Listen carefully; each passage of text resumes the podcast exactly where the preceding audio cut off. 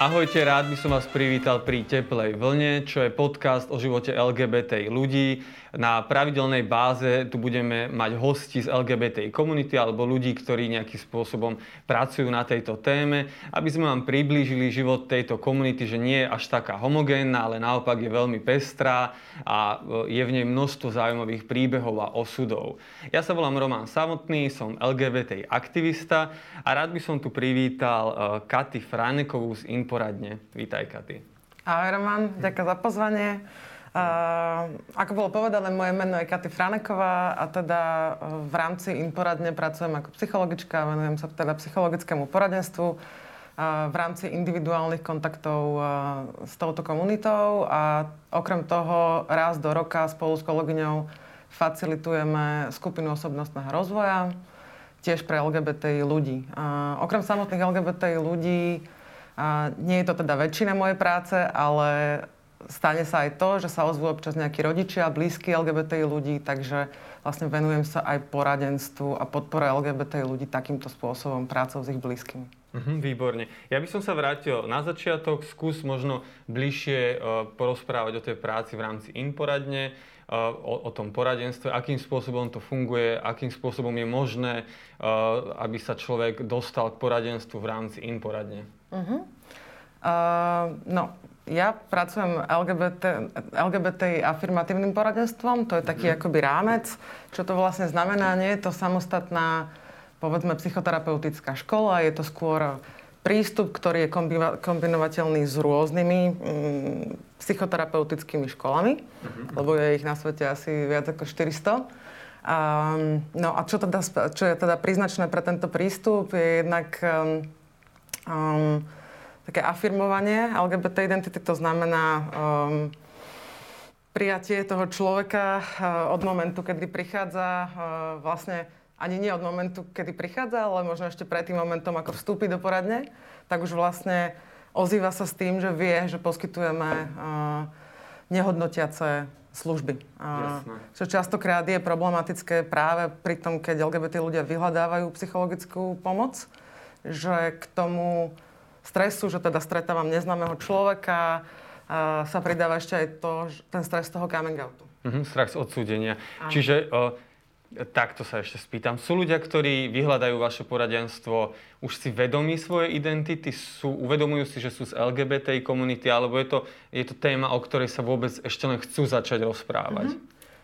Je to rôzne, ale povedala by som, že väčšina ľudí, ktorí prichádzajú, už prichádzajú s vedomím svojej identity a chcú riešiť konkrétne problémy súvisiace buď s ich identitou, alebo ani sa nesú, nesúvisiace teda s ich identitou. Väčšinou teda súvisia tie problémy s mhm. rôznymi aspektami ich identity, či už tými internými, alebo tými sociálnymi, medziludskými. Jasné, že, čiže ten coming out je jedna z tém, ktoré, ktoré mhm. riešia. Mm-hmm. Coming out uh, vonkajší a vnútorný by som povedala, že je asi najčastejšia téma, s ktorou mm-hmm ľudia prichádzajú.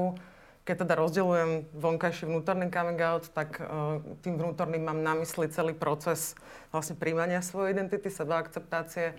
A keď hovorím o vonkajšom coming oute, tak mám skôr na mysli to, čo väčšinou ľudia rozumejú pod coming outom. To znamená zverejnenie svojej identity voči svojmu okoliu. Uh-huh. Vieš mi možno povedať, približiť tú tých ľudí, ktorí k vám chodia, že sú to najmä mladší ľudia, starší ľudia, aké možno toto spektrum? Uh-huh.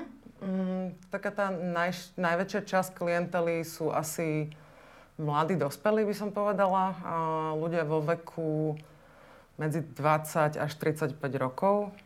Mm-hmm. Snáď hovorím teda dobre. Určite časť klientely sú aj tínedžeri, ale s tou, tí, tí sa hlavne kontaktujú prostredníctvom online služieb. Ale čo sa týka tej staršej generácie, tak tam veľmi málo sa stretávame uh, s ľuďmi z komunity. Uh-huh. Je v rámci, v rámci tých generácií istý nejaký rozdiel v tých témach, ktoré otvárajú? Mm, hm, nie nutne, lebo to samotné príjmanie identity mm, má veľmi podobný proces bez ohľadu na to, v akom veku si to človek začne otvárať. Uh-huh. Skús možno nejako bližšie opísať, že čo je toto prijatie identity, že, že čo sa tam vlastne deje. Niekto začne si uvedomovať, že akože som nejakým spôsobom odlišný od toho, čo vnímam všade okolo a čo sa teraz s ňom začne diať. Uh-huh, uh-huh. No vlastne ústrednou témou LGBT afirmatívneho poradenstva je to, že pracujeme s traumou. Traumou v tomto kontexte rozumieme mm, celkovo vyrastanie v heteronormatívnej spoločnosti, kde mm, heterosexualita alebo cizrodovosť je normou, je to to, čo sa primárne očakáva, ani sa veľmi nepredpokladá, že by to mohlo byť inak. S tým súvisia rôzne pridružené problémy, ako napríklad e, v tom horšom prípade uh, otvorená šikana, vylúčovanie, uh, odmietanie človeka, ktorý je iný.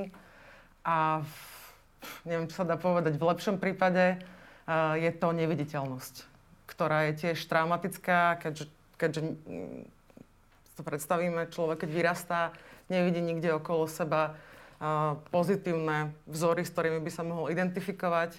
Dneska je to možno trošku lepšie vďaka internetu. Uh-huh. Ja keď si napríklad spomeniem na to, keď e, ja som vyrastala a internet sa iba rozbiehal, tak bolo oveľa ťažšie nájsť tie identifikačné e, vzory. Mhm. Dneska je to možno v tomto jednoduchšie. Uh-huh. Možno aj preto som narážal na tú tému, že či je rozdiel v tých, tém, v tých, v tých otázkach, ktoré kladú mladší a starší ľudia že máš pocit, že mladšej generácii sa ľahš, ľahšie robí coming out v súčasnosti? Je to pre nich jednoduchšie? Majú lepšiu situáciu teraz? Mm. Oh, strašne ťažko takto univerzálne na to mhm. odpovedať, lebo tie príbehy sú naozaj individuálne. Kebyže to mám možno tak skonštatovať, tak by som povedala, že je to o niečo ľahšie, pretože Um, aj keď sa pozrieme na um, prieskumy postojov uh, mladšej generácie voči LGBT komunite, tak tie postoje sa zdajú byť pozitívnejšie, čoraz pozitívnejšie. Čiže z toho sa dá dedukovať, že mladí ľudia dneska sú viac, je tu väčšia šanca, že sú obklopení ľuďmi, ktorí majú pozitívne postoje voči ním. Uh-huh. A uh, dá sa teda z toho dedukovať, že sa uh, LGBT i ľuďom lepšie žije na Slovensku ako možno 5 rokov späť? Tá situácia sa zlepšuje, zhoršuje? Ťažké otázky mi dávaš vzhľadom na to, čo sa deje um, za posledných 5 rokov v rámci našej politickej scény. Keď si spomenieme na to, že keď to bolo 2015, sme tu mali mm. referendum, ktoré skrz túto tému veľmi polarizovalo spoločnosť. Keď sa pozrieme na tú štvavú politickú kampaň, ktorá teraz prebiehala veľmi nedávno, to sú všetko veci, ktoré vplývajú na to, do akej miery jednotlivec sa príjma. Pretože keď sa stretne s týmito informáciami, ktoré sú nenávistné, štvavé, práve v čase formovania svojej identity, tak to tam môže narobiť dosť veľkú šarapatu. Môže to byť ďalšou prekážkou na tej ceste k sebe. Mm-hmm. Ak to dáva zmysel. Áno, áno. Čiže tie všetky tieto kampane, ty ako terapeutka môžeš povedať, že zraňujú konkrétnych ľudí. Určite. Určite. Mm-hmm. Možno si to zavnímala aj neviem, v súvislosti, keď boli voľby, keď bežala volebná kampaň, že, že tí ľudia ako viacej na to reagovali, otvárali aj túto otázku v rámci terapie? Uh-huh. No, tie reakcie, uh, stret, mala som možnosť sa stretnúť s rôznymi reakciami a asi to celkom dobre vypoveda o tej palete rôznych coping stratégií alebo teda zvládacích mechanizmov, ktoré ľudia majú a, a vys- tak sa vysporiadajú s týmito rôznymi správami alebo spoločenskými udalosťami. U niektorých ľudí a, tá reakcia na to, že niekto hovorí o mne, hovorí o mne nepekné veci a ja vlastne nemôžem na to kontrovať alebo nemôžem sa za seba nejak ako keby postaviť. V tom priamom prenose, keď napríklad sledujem nejakú politickú diskusiu, tak u veľa ľudí to spôsobilo práve aktivizáciu v tých svojich sociálnych kontextoch, a posilnilo to takú tú túžbu robiť coming outy a, a tým pádom sa zbaviť tej bezmocnosti. A ukázať možno tým mojim najbližším ľuďom alebo ľuďom v bezprostrednom mojom okolí, že ja som človek z mesa a kosti a nepredstavujem žiadnu hro- hrozbu, či už tradičnej rodiny alebo čohokoľvek iného. Čiže to je určite uh, jeden typ reakcie, s ktorým som sa stretávala. A potom uh, druhý, tiež taký, by som povedala, dosť frekventovaný je takéto, že uh, nie je to jedno. Kašlom na to, čo zase súvisí s tým, s takouto nejakou emočnou otúpenosťou, povedzme, ktorá častokrát je pre nás príznačná.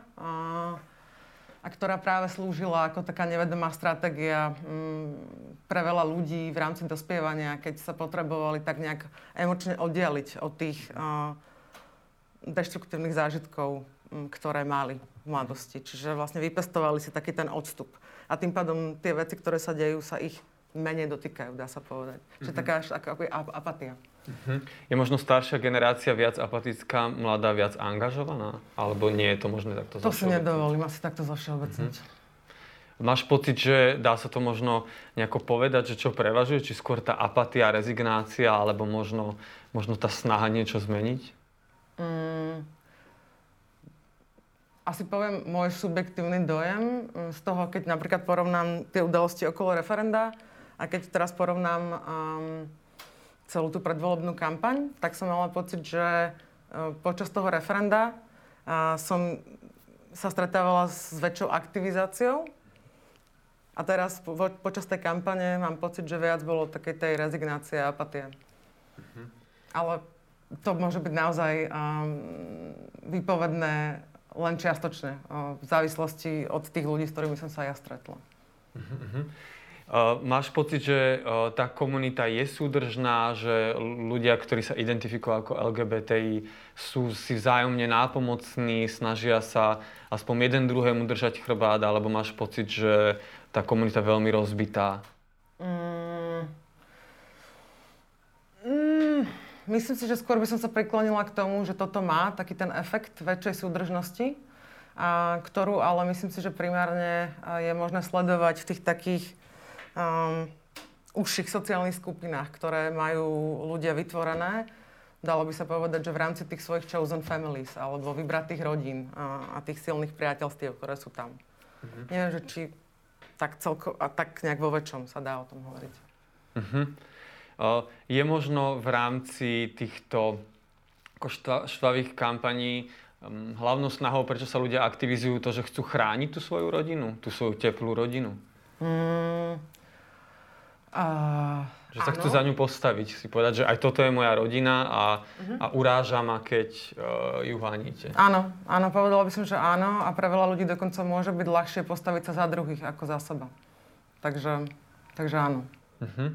Dobre, ja by som sa vrátil ešte späť k tej poradni. Skúsme si možno nejako opísať, že ako to celé prebieha, že ako, akým spôsobom, kde nájsť nejaký kontakt, aby, aby, aby človek mohol k vám prísť.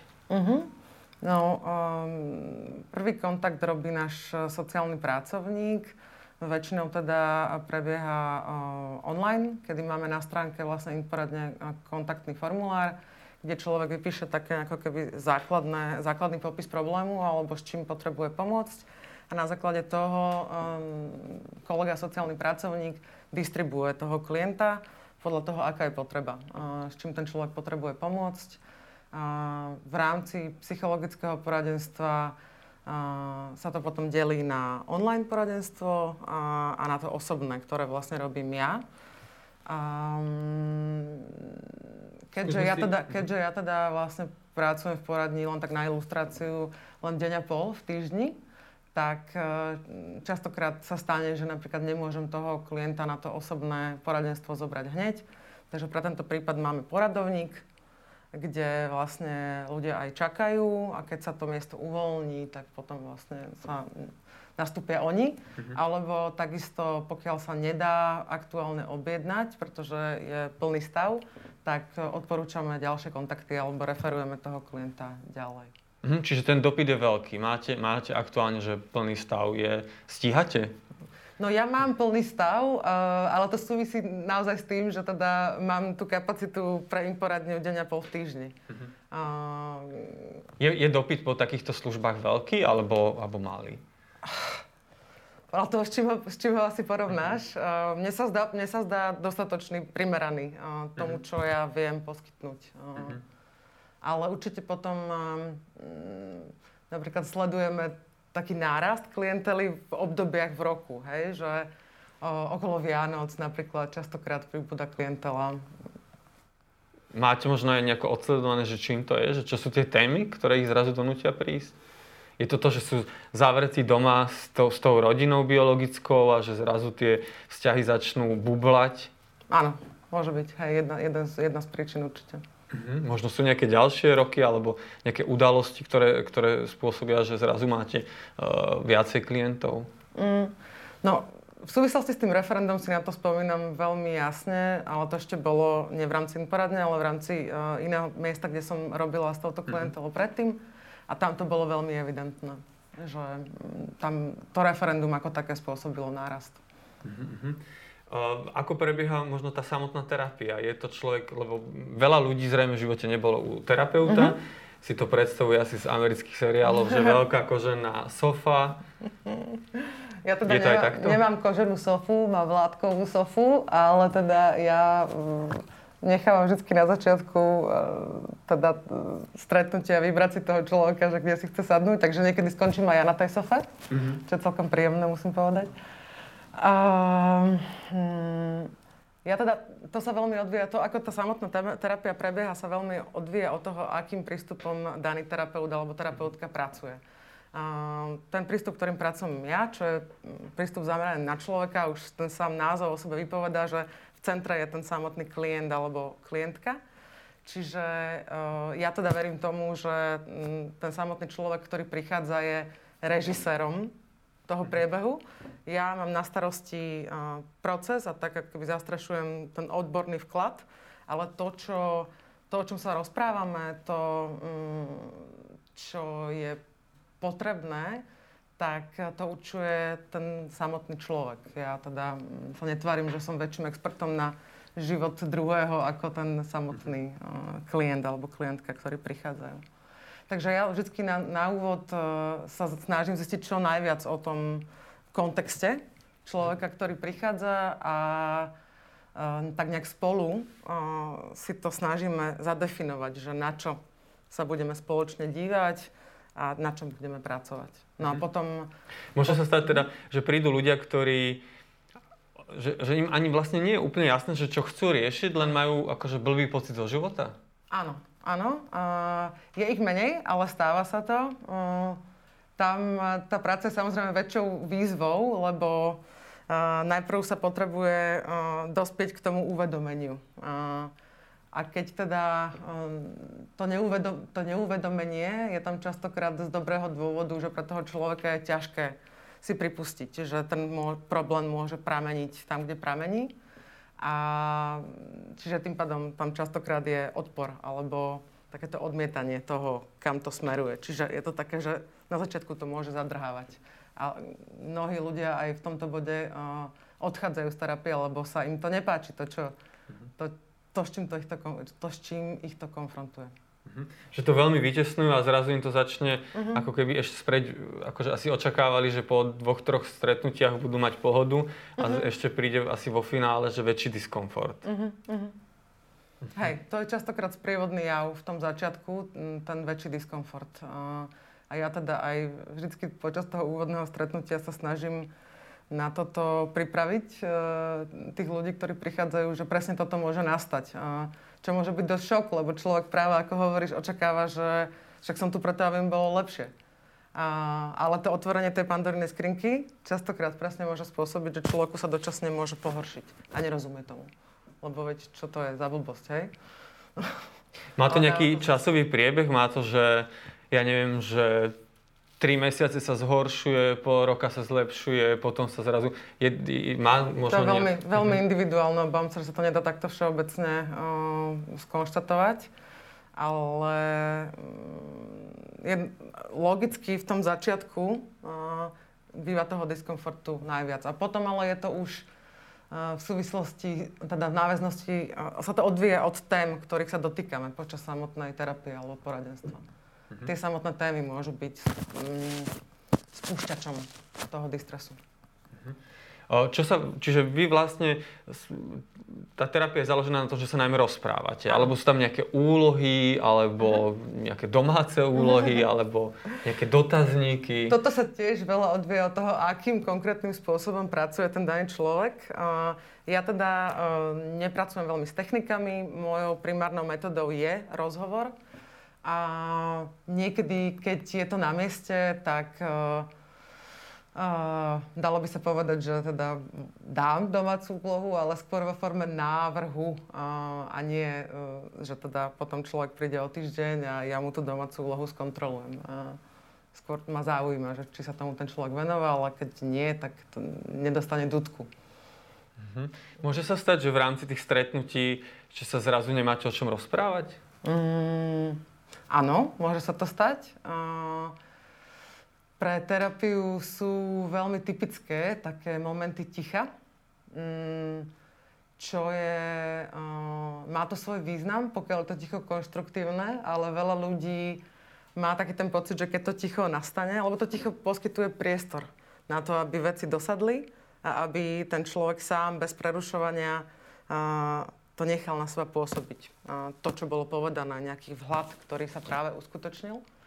Ale častokrát tam nastupuje na strane toho človeka stres z toho, že musí to ticho vyplniť. Alebo že je zodpovedný za to ticho, že sa očakáva od neho, že ja očakávam, že teda to ticho nejakým spôsobom vyplní, čo už potom prestáva byť konštruktívne, samozrejme. Lebo, no. Stáva sa, že, že ľudia napríklad že odídu zrazu, že, ich, že, že niečo tak bolestivé otvoríte, že sa zoberie, že utečie? Zažila si niečo takéto? Myslíš počas samotného sedenia? To sa mi pred rokmi sa mi to asi stalo. Vidíš, na to som si nespomenula veľmi dlho. Hej, raz sa mi to stalo. Ale je to skôr teda uh, raritné, by som povedala. Mm-hmm. Že, že teda to, čo, o čom sa rozprávame, je tak bolestné, že až musím fyzicky odísť z toho priestoru. Že už neviem vlastne, čo s tým robiť. Ale práve, práve mm, preto je tak dôležitý ten samotný vzťah v rámci v rámci toho terapeutického pôsobenia, pretože ten vzťah, ak je dobrý, tak e, podrží toho klienta aj v tých zážitkoch bolesti, pretože nie je na to sám. Mhm. Ja som niekde čítal, že nájsť si do, terapeuta je niečo ako nájsť si frajera, že, uh, že, ten vzťah, že to proste nie je jednoduché a ľahké. Áno. Že, že budovať si ten vzťah s tým terapeutom takisto vyžaduje akože čas a uh, úsilie. To je super, že to hovoríš, lebo toto aj málo ľudí uh, vie, keď ide do tej terapie. Uh, že to vlastne vôbec, že to presne je to veľa o chemii a o tom, ako si sadneš s tým človekom a je úplne OK, že si nesadneš s každým. A, a veľa ľudí to ale bohužiaľ odradí a neskúša ďalej. Uh, práve pokiaľ v tých prípadoch, keď to už aj tak bolo ťažké vôbec sa obrátiť o pomoc, tak to môže byť také, že uh, že toto človeka odradí úplne, ale mm, ja práve sa, ja aj o tomto hovorím, že sa to môže stať a, a je to úplne v poriadku. Že proste si nemusíme sadnúť. Mm-hmm. Hovoríš, že odradí od terapie. To znamená, že čo odíde po troch, štyroch stretnutiach? Alebo že čo, že čo je ten čas, ktorý by uh, je ideálne dodržať, uh-huh. aby, aby tá terapia bola funkčná? Uh-huh, uh-huh. A väčšinou tie, tie, tie tri, prvé tri stretnutia, alebo teda je to záležité od toho, ako to má nastavené ten daný terapeut, terapeutka, ale väčšinou tie tri prvé stretnutia slúžia na to, aby sa tí ľudia tak akože oťukali. A potom práve po tých troch stretnutiach ideálne sa robí takéto, uh, taký ten checkpoint, že ako sa v tom máme, uh, ako nám to funguje, nefunguje. A tam je aj ten priestor pre toho klienta alebo klientku, hovoriť o tom, čo mi nevyhovuje, čo by som potreboval inak. Toto tiež je pre veľa ľudí ťažké, pretože prichádza do toho vzťahu tak, že pozerá vlastne na mňa ako na autoritu. A je ťažké sa nejak vymedziť voči autorite pre niektorých ľudí. Takže preto je to mm, celkom vhodné e, k tomu ľudí povzbudzovať. A, od začiatku teda takto robím ja. Že od začiatku sa snažím nastavovať ten vzťah partnerský. Lebo je to spojenectvo. Spoločne robíme na niečom. To není, že ja uh, riešim ľuďom, ľuďom problémy. Uh, ja som tam len uh, ako um, pomoc pri tom, keď mm-hmm. oni chcú riešiť svoje problémy. Že ich sprevádzaš, ale mm-hmm. ako vo finále. Asi tá terapia o tom, že ten človek si to musí zistiť a vyriešiť sám. Mm-hmm. Že... Hej. Častokrát to, to potrebuje začať tam, že tým vôbec uh, uverením tomu, že som schopný to vyriešiť sám, lebo to je pre veľa ľudí sci-fi. Uh-huh. Možno sa hnevajú niektorí klienti, že im nedáš jednoduché návody? No jasné, jasné. To, určite, určite niektorí sa hnevajú a uh, asi by to mm, bolo v niečom aj jednoduchšie, kebyže ja nadiktujem toto, toto, toto, toto, ale tá, uh, tá cesta práve k tomu, že ten človek uh, si to sám ohmatá a sám si vyselektuje, že toto áno, toto nie, je strašne dôležitá v tom procese potom, keď človek má uh, byť ďalej zodpovedný za svoj život a, a nebyť odkázaný na toho psychológa po zvyšok svojho života, tak je to práve veľmi dôležité, aby uh, nadobudol dôveru, že ja sa dokážem o seba postarať a dokážem riešiť svoje problémy. Jasné. Tak zrejme asi tam nie je, o tom, nie je to o tom, že existuje nejaká norma alebo nie, nejaký normálny život, do ktorého ja sa chcem napasovať, uh-huh. ale asi mám objaviť, že čo je môj pravdivý život alebo kto som ja v nejakej autenticite. Uh-huh. Uh-huh. Čo častokrát sa presne uh, deje cez to, že sa pomenúvajú tie konflikty, hej? že žijem v niečom, a hovorím, že je to OK, ale vlastne zároveň nie som šťastný v živote, tak uh, niečo tu nesedí. Uh-huh. Mm. Čiže asi ten častý problém je, že ľudia majú pocit, že, žijú, že nežijú svoj život, že žijú cudzí život. No, v súvislosti s LGBT klientelou, áno, je to, je to častý pocit. Čo sú možno teda ďalšie témy, ktorými sa zaoberajú, okrem, okrem toho pocitu nejakej straty kontaktu s, vlast, mm. s vlastným vnútrom? Uh-huh. Uh-huh. Častokrát je to téma psychického zdravia. Mm Veľa, veľa klientely, ktorá prichádza za mnou, už má diagnostikovanú um, najčastejšie teda depresiu alebo nejakú úzkostnú poruchu, um, ktorá, teda je to rôzne, ale, ale veľakrát je to práve niečo, čo je pridružené k tomu dlhoročnému skrývaniu identity a tá depresia alebo úzkosť je už viac menej takým produktom um, toho celého. Čiže to je to psychické zdravie, je jedna taká ďalšia oblasť. E, potom určite partnerské vzťahy. A to sú asi najčastejšie témy, s ktorými sa ja stretávam v rámci toho psychologického poradenstva. A potom samozrejme sprevádzanie procesom tranzície.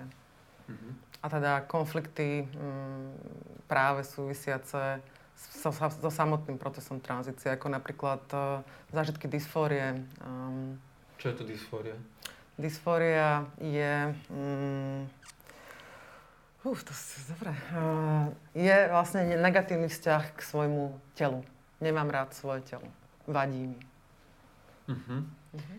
Je to, ako je táto, táto téma tranzície, ako je častá? Je to, je to niečo, čo možno v minulosti nebolo, teraz je viacej?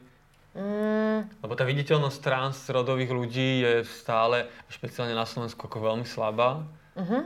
No, to, čo ja vnímam za posledné roky, že tá viditeľnosť trans, s transtém je určite vyššia a súvisí to aj uh, s uh, početnými aktivitami smerujúcimi k budovaniu uh, transkomunitu, keďže ona v podstate donedávna nebola na tom Slovensku. Tá neviditeľnosť bola veľmi prítomná. Ale teraz už uh, transkomunita je tu a je viditeľná a s tým súvisí určite aj nárast transrodovej klientely pretože uh, keď je tá téma viditeľná, tak uh, uh, ľudia jednak prichádzajú do, do Inforadne, ktoré, ktorá zároveň slúži ako priestor, kde sa komunita stretáva. A okrem teda skupiny, ktorú som spomínala, že robím ja, tak kolega Kristián vlastne má na starosti skupinu špeciálne pre transrodových ľudí, ktorá sa vlastne deje pravidelne každý týždeň počas celého roka. Skupina je svojpomocná. Takže takto vlastne, aj toto je mm, spôsob, akým sa tá komunita buduje. A už sa vlastne stretáva tam, kde zároveň sa poskytujú aj rôzne poradenské služby. Takže je to viac menej už len krok, ktorý urobia k tomu individuálnemu poradenstvu. Vráť sa ešte k tým uh, ďalším témam, ktoré si spomínala, sú vzťahy. Uh-huh. Uh, že je niečo, niečo špecifické v rámci tých vzťahov, čo uh, rieši LGBT komunita v porovnaní možno s hetero väčšinou? Uh-huh. Tak tie špecifika tam určite sú. To, čo možno nie je špecifické a je také um, práve uh, to, čo sa vyskytuje rovnako v uh, neheterosexuálnych vzťahoch aj v heterosexuálnych, tak to sú komunikačné problémy, komunikačné šumy. Čiže toto sú veci, s ktorými ľudia prichádzajú. Určite to nie je špecifické, ale potom, čo je špecifické, je mm, taká tá unikátna skúsenosť e, napríklad toho, že sa stretnú dvaja partneri, ktorí sú v inom štádiu coming outu, to znamená v inom štádiu vyvinú svoje vlastné identity. Preklade to môže znamenať, že um, môj partner je už niekde mm, na konci vyvinu svojej identity, čiže má, má samého seba prijatého, chce uh, byť vyautovaný vo väčšine svojho okolia, uh, nie je tam už tak prítomná hamba, naopak uh, tá hrdosť. A môže sa teda tým pádom stať, že toto isté, aby on mohol ísť ďalej, tak očakáva aj toho partnera. A práve keď sa stretnú ľudia tak, že ten partner tam ešte ale nie je a je niekde na začiatku vyvinutej svojej identity, je ešte v klozete, má strach a, a vlastne je vyautovaný povedzme len pred tým partnerom a jediný bezpečný priestor je tým pádom doma, a tak e, to, ten tlak, ktorý cíti od toho partnera, môže byť traumatický jednak pre toho pre toho druhého človeka v tom vzťahu a jednak môže byť uh, deštruktívny pre ten vzťah ako taký, lebo vlastne tí partneri uh, nemôžu ísť dopredu v tom vzťahu spolu alebo mhm. vedľa seba. Že keď sa ten vzťah zrazu má odohrávať iba zavretý doma áno. v byte, tak zrejme ten áno. vzťah sa ani moc nemá kam veľmi posúvať. Áno, áno. a nemôžeme ho zdieľať so svojimi rodinami, so svojimi priateľmi. Teda môžeme, hej, ale hovorím, že častokrát je tu ten pocit, že um, že nemôžeme. A potom samozrejme ten vzťah sa stáva deprivovaný. Mhm. Aký vplyv má na tie LGBT vzťahy fakt, že nie sú, nie sú zrovnoprávnené z pohľadu zákona? Tak určite veľmi negatívny, lebo je to taká, taký zážitok diskriminácie na tej inštitucionálnej úrovni, kde um, už to není len, uh, už to nie sú len, že niekto na nás um, popiskuje, keď ideme po ulici, alebo niekto uh, hodí nejakú poznámku na nás, ale keď sa pozriem hore a pozriem sa na ten môj uh, štát, na tú moju vládu, tak cítim to aj tam, že vlastne tí ľudia, ktorí držia tú exekutívu v rukách, tak vlastne mi posielajú veľmi jasný signál, že ja nie som uh, rovnaký človek ako tí ostatní. Čiže to je jasné, že to je deštruktívne nemôže mať pozitívny efekt na nikoho. Uh-huh. Ja sa um, akože stretávam s názorom, uh, že uh, v rámci uh, LGBT komunity sú veľmi častá je promiskuita. Uh-huh. Uh-huh. Čo, ako vieš na toto reagovať? Je to, je, to, je to domnienka, je to niečo, čo možno súvisí aj s tým nastavením, spolo, nastavením spoločnosti? Uh-huh. Uh-huh.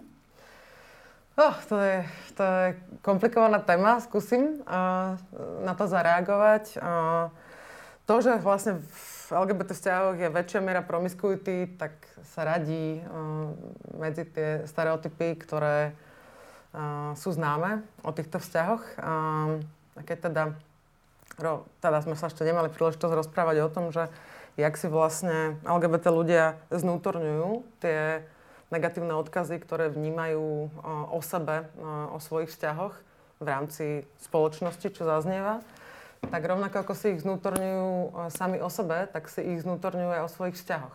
Čiže častokrát, keď, keď ľudia vstupujú, povedzme, teda kľudne aj do prvých vzťahov, ktoré majú, tak už vlastne vstupujú do tých vzťahov s tým, že majú nejaký obraz o tom, aké tie vzťahy sú.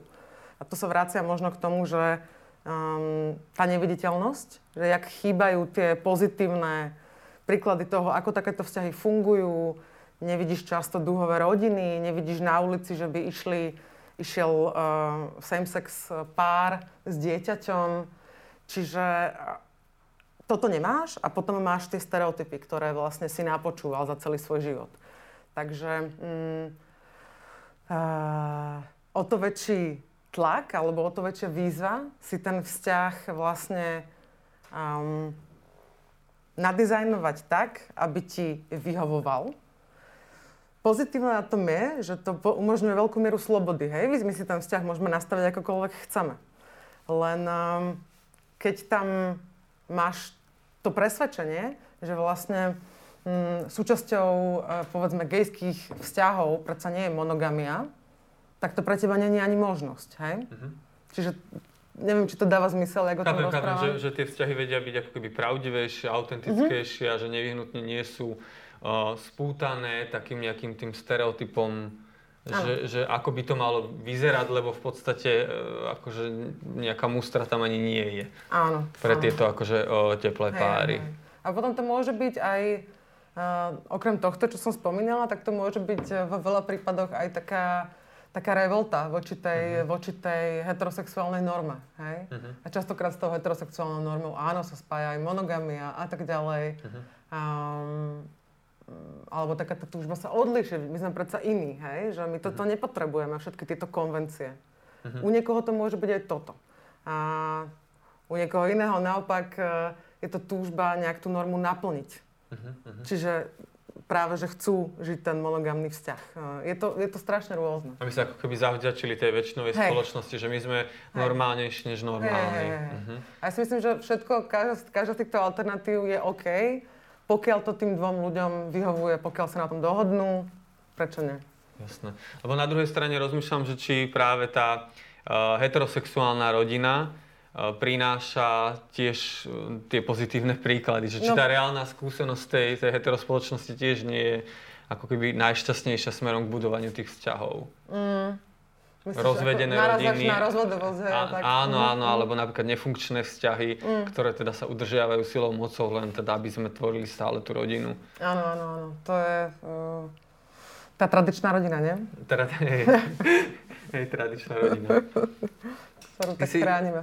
Otvorila aj tú tému tej šikany. Uh-huh. Uh, ako často, ako veľmi sa stretávajú LGBT ľudia so šikanou a aké má podoby? Uh-huh. No, najčastejšie, uh, čo ja vnímam, tak je to tá taká školská šikana. Zážitky uh, s vylúčením z kolektívu, ešte z také ako keby z dospievania, z detstva. A menej sa s tým stretávam v dospelosti a u LGBT ľudí. Čiže väčšinou je to taký ten, ako keby ten zážitok šikany v dospievaní, v detstve, ktorý potom samozrejme rôzne ovplyvňuje um, vzťahy, ktoré majú s ľuďmi v dospelosti. Mm-hmm. Pretože samozrejme, že to môže... Um, keď niekto mi takto veľmi ubližuje, o, som, keď som dieťa, a nikomu som nič neurobil, vlastne som neurobil nič zlé, nerozumiem tomu, že prečo vlastne, aký je ten dôvod na to ubliženie tak e, to veľmi ľahko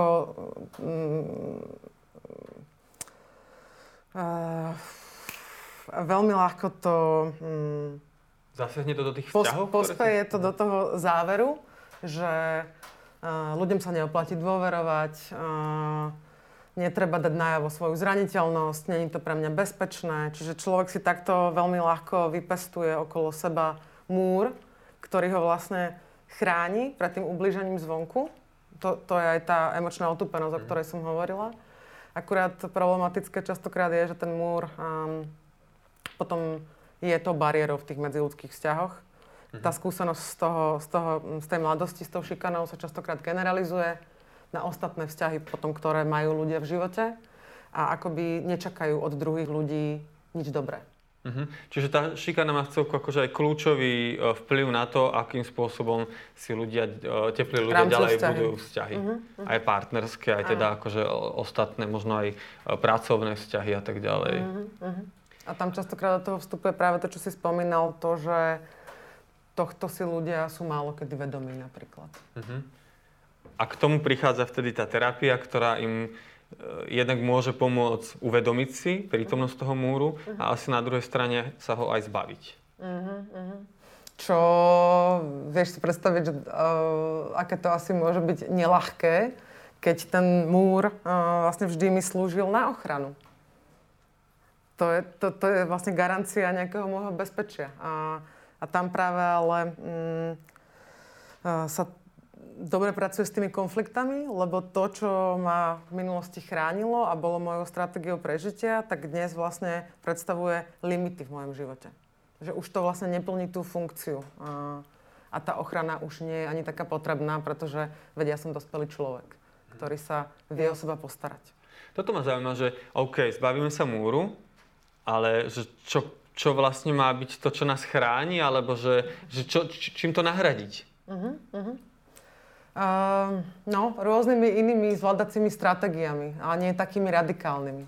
Čiže uh, ekvivalentom k múru by bola odolnosť, reziliencia, ktorá ale je priepustná. Čiže nebráni mi, um, je to nejaká moja zručnosť, nebráni mi uh, mať blízke vzťahy s ľuďmi. Hej? Že, pretože ja si, keď mám nejaké vedomie hraníc, tak viem si rozlišiť, že kto sa ku mne správa OK, kto sa ku mne nespráva OK a keď sa ku mne nespráva niekto OK, tak viem tomu človeku dať najavo, že to nie, to nie je v poriadku. Hej?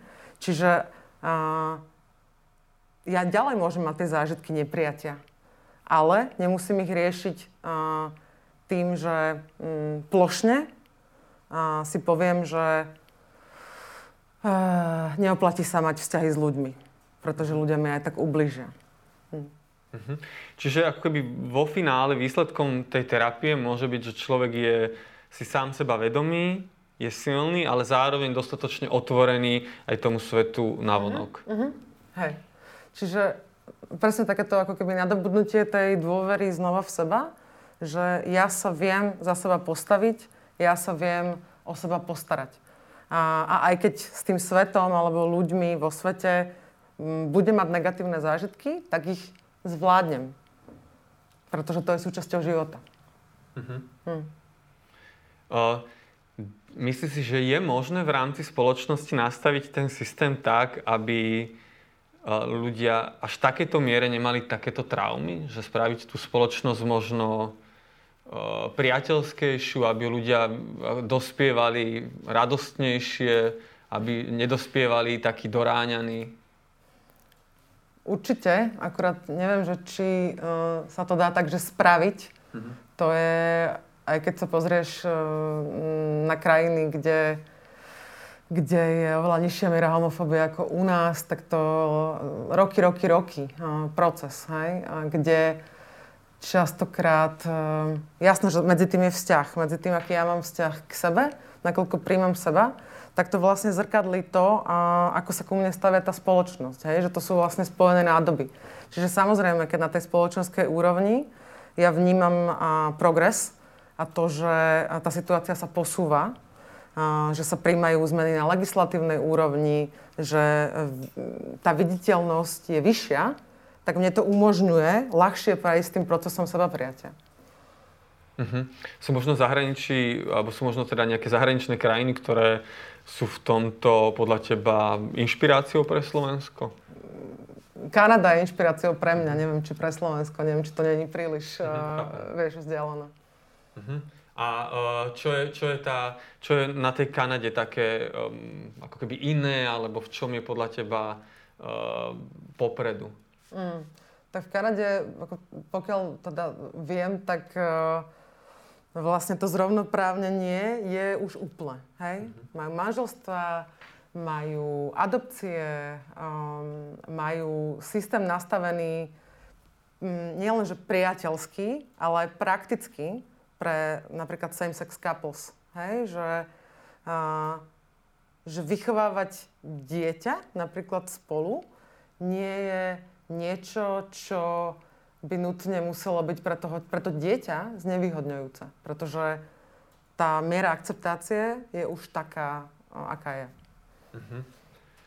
Dobre, zaujímavé veci. Mňa by, celú dobu, ako o tomto rozprávaš, ma zaujíma, že že čo ty prežívaš, keď, keď uh, s ľuďmi riešiš tieto témy, že čo je, že keď sedíš na tej terapii, keď počúvaš príbeh toho človeka, keď sa snažíš spoznať ten jeho múr, nájsť tie obranné mechanizmy a nejako to možno rozpustiť a budovať tú, to sebavedomie, že čo sa deje s tebou? Puf, čo sa deje so mnou? Um, um, to, čo sa určite deje so mnou je, že uh, veľmi intenzívne cítim s tým človekom v danej chvíli to, čo prežíva. Niekedy uh, cítim aj to, čo si ten človek nedovolí prežiť. Takže častokrát sa mi napríklad stáva, že, že ja cítim hnev v bode, kedy uh, uh, napríklad ten človek jednoznačne rozpráva o tom, jak sa k nemu zle rôzne iní ľudia správajú, ale tie hranice sú tak posunuté, že vlastne veď to je OK, ja to zvládam, ja veľa vydržím, tak vtedy ja akoby prežívam to aj za toho človeka. To, čo tam um, by možno mohlo byť, ako napríklad taký ten zdravý hnev na to, že keď sa k tebe niekto nespráva pekne, a, ale nie je, pretože tá, ako som hovorila, tá tolerancia na to, čo si ku mne kto môže dovoliť, je posunutá. Čiže toto sa mi stáva. Um, ja teda väčšinou zažívam také ako silné, silné momenty spojenia. A uvedomujem si, že to je... Ja to vnímam ako teda um, veľkú poctu, že, že ľudia sa takto ako keby rozhodujú so mnou zdieľať svoje životy. A um, niekedy zažívam uh, dojate, um, keď častokrát tie spolupráce trvajú aj uh, vyše roka. Je to dlhý proces, čiže naozaj ten vzťah je silný medzi, medzi nami. Tak vtedy um, aj každý ten úspech alebo progres uh, ja vlastne ako keby zažívam spolu s tým človekom. Mhm. Čiže robiť terapiu bez nejakej citovej zaangažovanosti sa nedá? Alebo, alebo nie je dobré? Je dobré?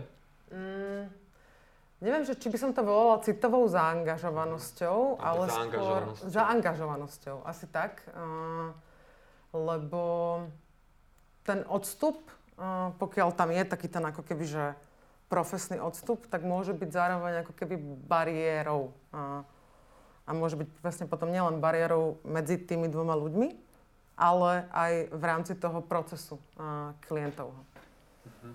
Lebo to, čo sa deje inak v rámci terapie uh, a není nutne primárnym cieľom, je to, že uh, ten vzťah s tým terapeutom alebo terapeutkom je vlastne korektívny. Častokrát uh, ľudia si zažívajú v tom vzťahu veci, ktoré si v iných medziludských vzťahoch nezažili. A to je presne zážitky empatie, blízkosti, rešpektu, toho bezpodmienečného prijatia. Čiže to sú silné veci pre veľa ľudí, obzvlášť pre tých, ktorí, pre ktorých je to možno aj nové. Potrebuje terapeut terapeuta? Hmm. Terapeut určite potrebuje supervízora. To je trošku iné ako, ako, ako terapia. To je ako keby taká... Hmm, taký ček pomoc uh, väčšinou uh, iným kolegom, uh, samozrejme za zachovanie anonymity, kde pokiaľ uh, sa napríklad ja pri svojej práci stretnem s nejakým úskalím alebo dilemou uh, alebo problematickou situáciou, že ja mám pocit, že neviem úplne, jak toto uchopiť, tak ja mám takúto možnosť vlastne konzultovať to v rámci supervízie so svojím kolegom, kolegyňou. A vlastná terapia je prerekvizita na to, aby ja som vôbec mohla robiť túto prácu. Čiže ja napríklad, a často to aj spomínam klientov, lebo som si, spomínam to klientom, lebo som si vedomá toho čudného zážitku, že jak to je, že ty prichádzaš za neznámym človekom a zrazu mu môžeš rozprávať úplne intimné detaily o svojom živote, tak to väčšinou nefunguje bežne medzi ľuďmi. Väčšinou a to trvá nejaký čas, kým ja nadobudem tú dôveru na to, aby som vôbec sa rozhodla s tebou niečo také zdieľať. A, čiže, a teraz som sa stratila, kde som bola. O tej dôvere zdieľať a uh, že, že si povedala, sa, že sama si uh, predpokladom na začiatie terapie bolo, že si sama musela hej, absolvovať hej, terapiu. Ja mám absolvovaných vyše 100 uh, a možno nejakých 150 hodín individuálnej terapie. Bez toho by som nemohla vlastne dostať certifikát na túto prácu. Takže a tým cieľom je práve to, aby mm, aby mne sa nespúšťali moje vlastné témy počas toho, ako ja vlastne sprevádzam človeka, keď sa pozerá na svoje vlastné témy. Aby sa to tam... Lebo to môže narobiť bordel, hej? keď ja si tam začnem prinášať svoje veci a ešte ideálne teda to ani začneš ty riešiť Aha. Hej. svoje problémy cez, uh-huh. cez toho človeka. Uh-huh. Uh-huh. To asi to je to, čo často zažívam cez rodičov No jasno, jasno. Že si vlastne... A ešte, to je také možno, ešte je to špecifickejšie v tom, že a, ja robím s LGBT komunitou, sama som jej súčasťou, Čiže ja veľa uh, z tých vecí, o ktorých ľudia pozna, uh, rozprávajú, buď poznám sama zo svojej skúsenosti, alebo to poznám cez skúsenosť svojich blízkych. Čiže tam je ešte väčší potenciál na to, aby mne sa tam otvárali moje veci. Takže jasné, že na to treba dávať pozor, aj na to slúži práve tá supervízia. Mhm. Keď si začala študovať uh, psychológiu, tušila si vôbec, že do čoho ideš, keď to takto spätne pozeráš, uh, keď sa na to spätne pozrieš?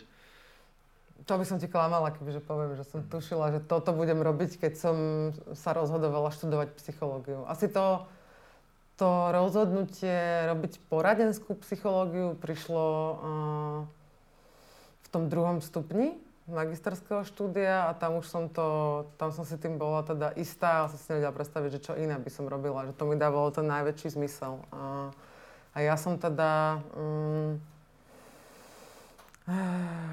Mala obrovské šťastie, že v bode, kedy som vlastne skončila školu, tak už uh, sa vlastne nám schválili projekt vtedy ešte uh, centra, komunitno-poradenského centra, kedy ja som rovno takto zo školy išla robiť s klientelou. Takže pre mňa to bolo um, úžasná skúsenosť, na ktorej som profesne veľmi podrastla, uh, lebo nie každý má tú možnosť.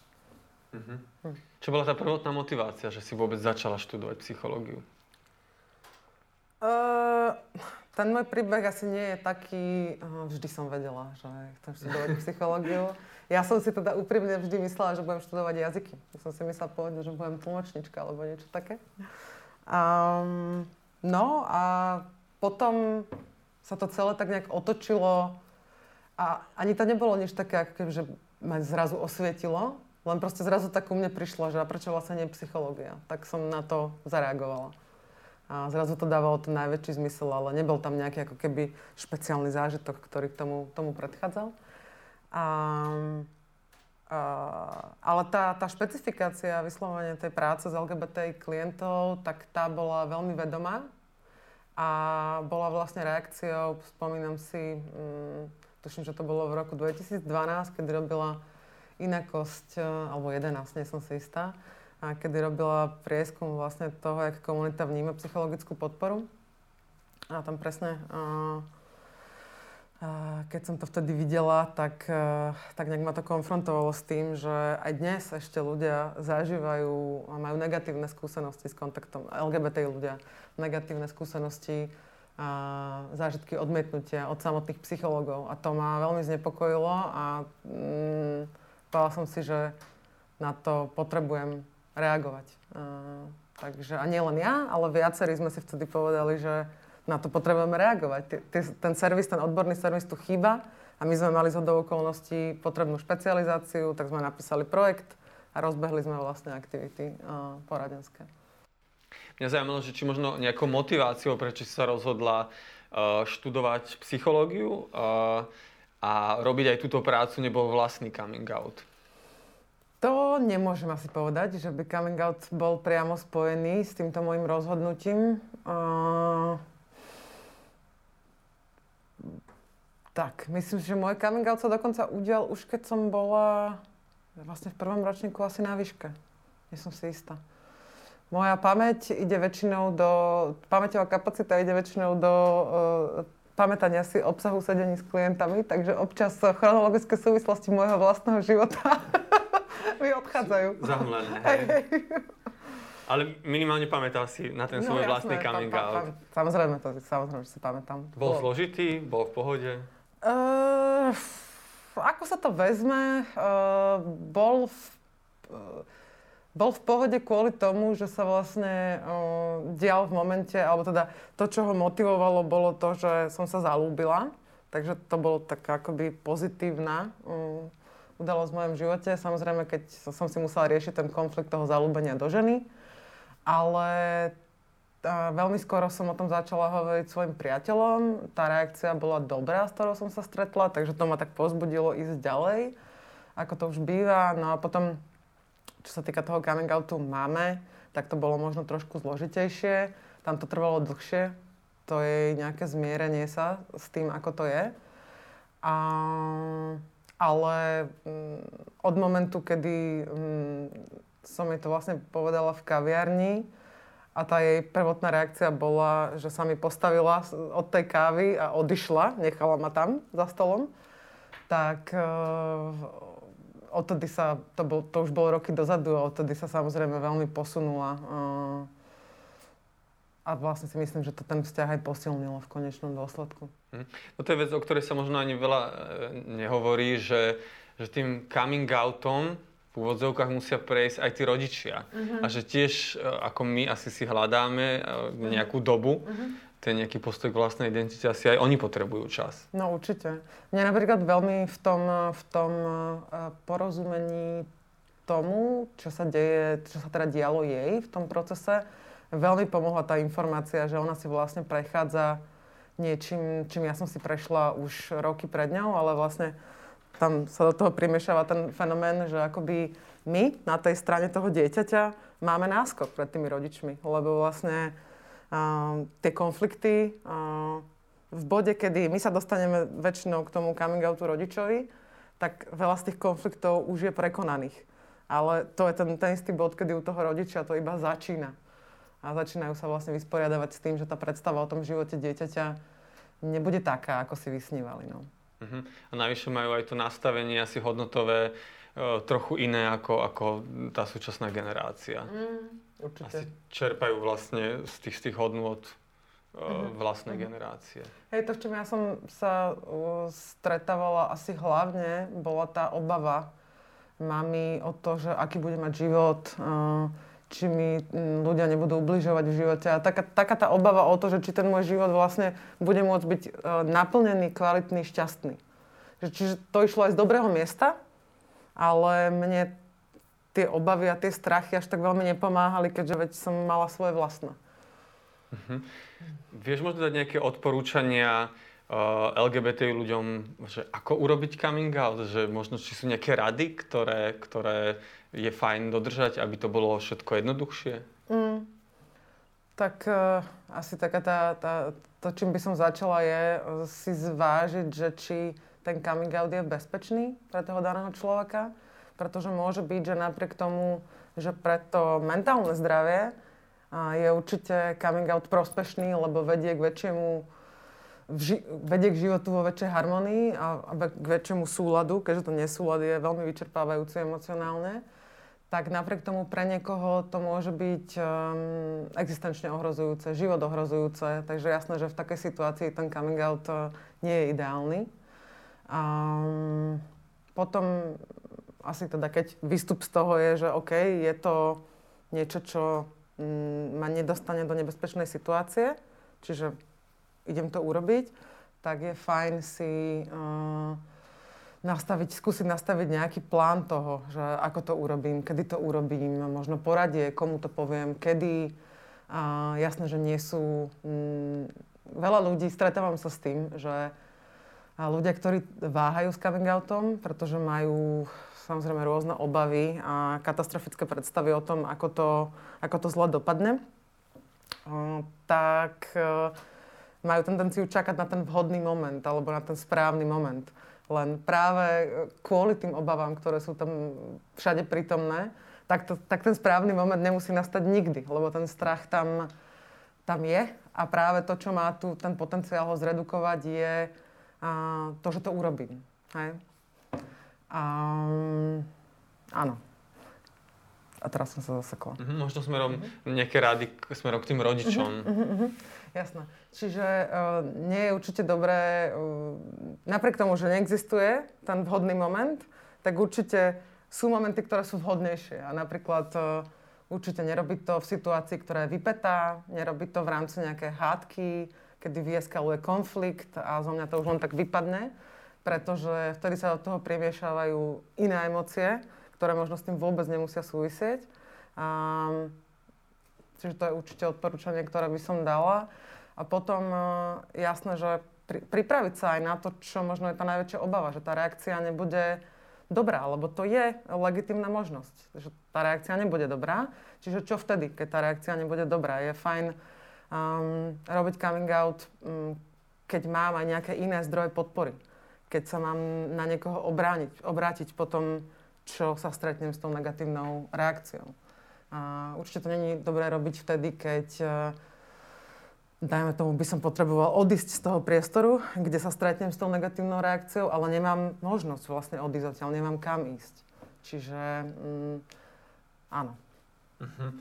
Čiže uh, robiť napríklad coming, coming out v súčasnosti v čase karantény asi nie je úplne najlepší nápad. Asi by som sa neprikláňala uh, k tomu, že je to najlepší nápad v prípade, že človek naozaj má dôvod si myslieť, že to jeho situáciu zhorší. Uh-huh. Teraz aj tak celá tá karanténa mm, je veľmi náročná na rodinné dynamiky, vzťahoch, ktoré sú disharmonické, kde tie konflikty už boli aj predtým.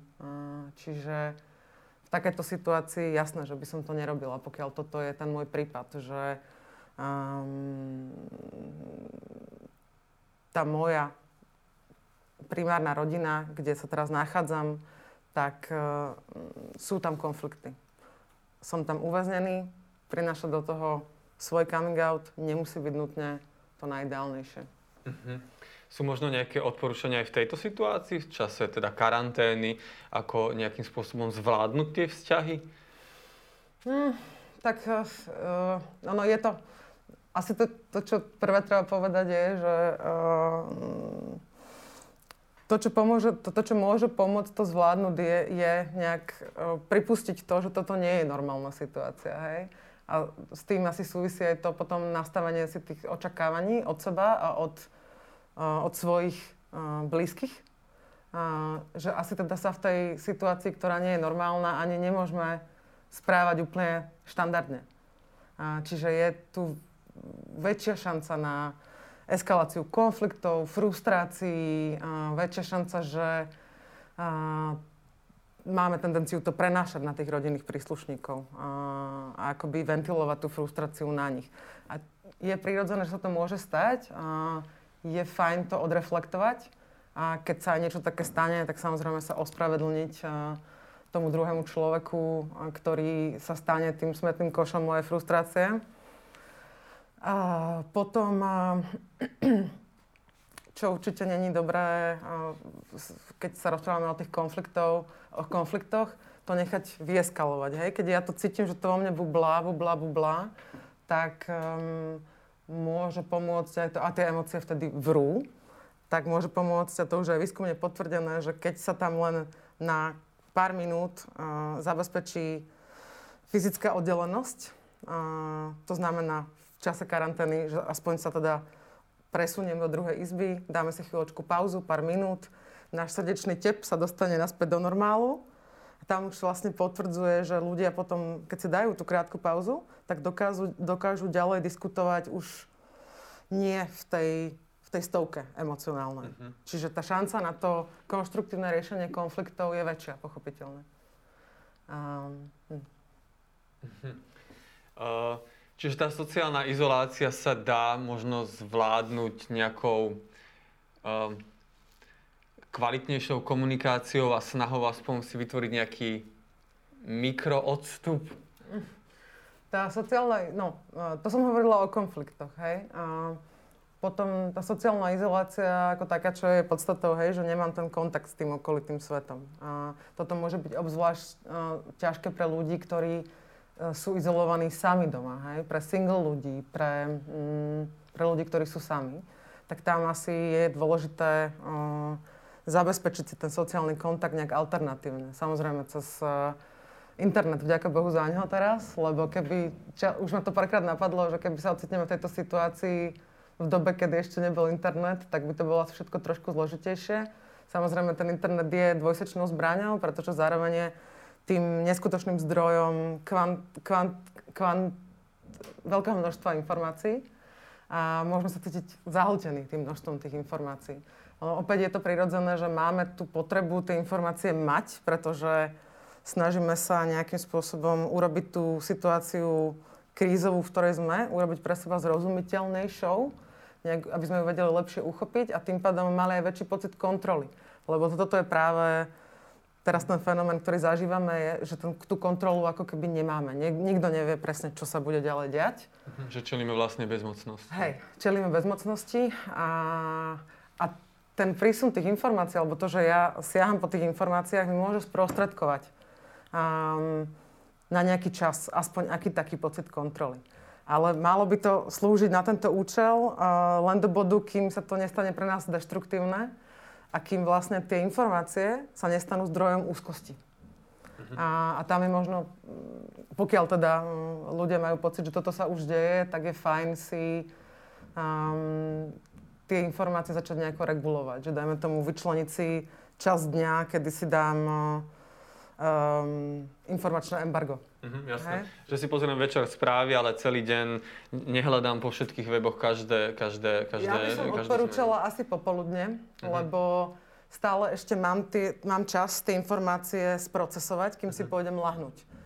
Čím bližšie to robím k tomu momentu, keď si pôjdem lahnúť, tak tým väčšia šanca je, že tá úzkosť na mňa doláhne práve pri tom zaspávaní. Uh-huh. A že sa to... Hej. Hej, zacykli v tej hlave. Hej, hej. Uh-huh. A jasne potom začínať ten deň ráno tým, že sa zaplavím tými informáciami, uh-huh. tiež nie je úplne ideálne, lebo potom a, sa neviem možno sústrediť na iné veci, ktorým sa potrebujem uh-huh. venovať. A nehovoriac o tom, že jasné, a, tieto dni možno viac ako inokedy predtým je super dôležitá a, rutina. A, urobiť si v tých svojich dňoch, alebo teda tá snaha urobiť si v tých svojich dňoch nejakú štruktúru, hej, že mm, ja robím toto, potom robím toto, potom robím toto a nejak tak presne pre ľudí, ktorí pracujú z domu, skúsiť si oddeliť tie priestory, hej, že dajme tomu, tak nerobím zo spálne, alebo nerobím pri tom istom stole, pri ktorom jem, hej, že takéto možno malé, zdánlivo malicherné mm, kroky môžu tiež prispieť k väčšiemu pocitu kontroly nad tým svojim životom, nad svojimi dňami. Vy poskytujete poradenstvo aj v tejto situácii? Uh, áno, ja som napríklad presunula uh, väčšinu, uh, väčšinu svojich uh, osobných stretnutí na Skype. Um, jasné, že niektorí ľudia práve skrz tú situáciu, uh, že sú doma s viacerými ľuďmi, uh, so svojou rodinou, tak nemajú možno priestor mať to súkromie a, alebo sa môžu báť, že ich počuť cez dvere. Takže toto teraz skúmame, že či tam nedochádza k nejakej cenzúre. Ja sa na to vždy mm-hmm. pýtam, teda klientov, s ktorými sa stretávam na tom Skype. A hľadáme potom rôzne alternatívy, pokiaľ tam ten, ten pocit je. Minule som takto mala sedenie s klientom, ktorý um, išiel vlastne na prechádzku do prírody a počas toho sme sa rozprávali, presne aby mohol slobodne hovoriť. Mm-hmm súvislosti eh, s touto korona eh, situáciou alebo s týmito korona časmi. To, čo um, ja napríklad cítim aj na sebe a vnímam to okolo seba, je taký ten tlak na produktivitu. Uh, využiť teraz toto obdobie na nejaký osobnostný rast alebo uh, začať meditovať, lebo však sme viac doma. Uh, a celkovo ľudia, stretávam sa s tým, že očakávajú od seba rovnakú produktivitu ako v tom bežnom fungovaní. Čo je skoro nemožné a môže viesť presne potom k pocitom zlyhania, nedávam to. A práve preto sa vraciam k tomu, k tej potrebe znížiť tie očakávania a byť k sebe dobrý. Mm-hmm. Mm. Tak to je v celku asi aj kľúčový message. Mm. Byť k sebe dobrý. Veľká vďaka za rady, veľká vďaka za približenie tvojej práce, veľká vďaka za to, čo robíš. Mm-hmm. Toto je Katy Franeková, uh, psychologička z Inforadne.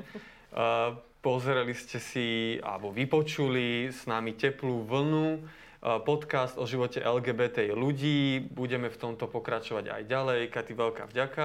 Ďakujem Maja za pozvanie. Rado sa stalo. V budúcich dieloch privítame napríklad Martina Macka z iniciatívy Inakosť, šéfa iniciatívy Inakosť, alebo Janu Jablonickú Zezulovú, ktorá sa venuje historickému výskumu o LGBT ľuďoch. Takže to budú ďalšie časti, ktoré vás čakajú. Veľká vďaka za to, že ste nás sledovali a veríme, že si nás pozrete aj na budúce.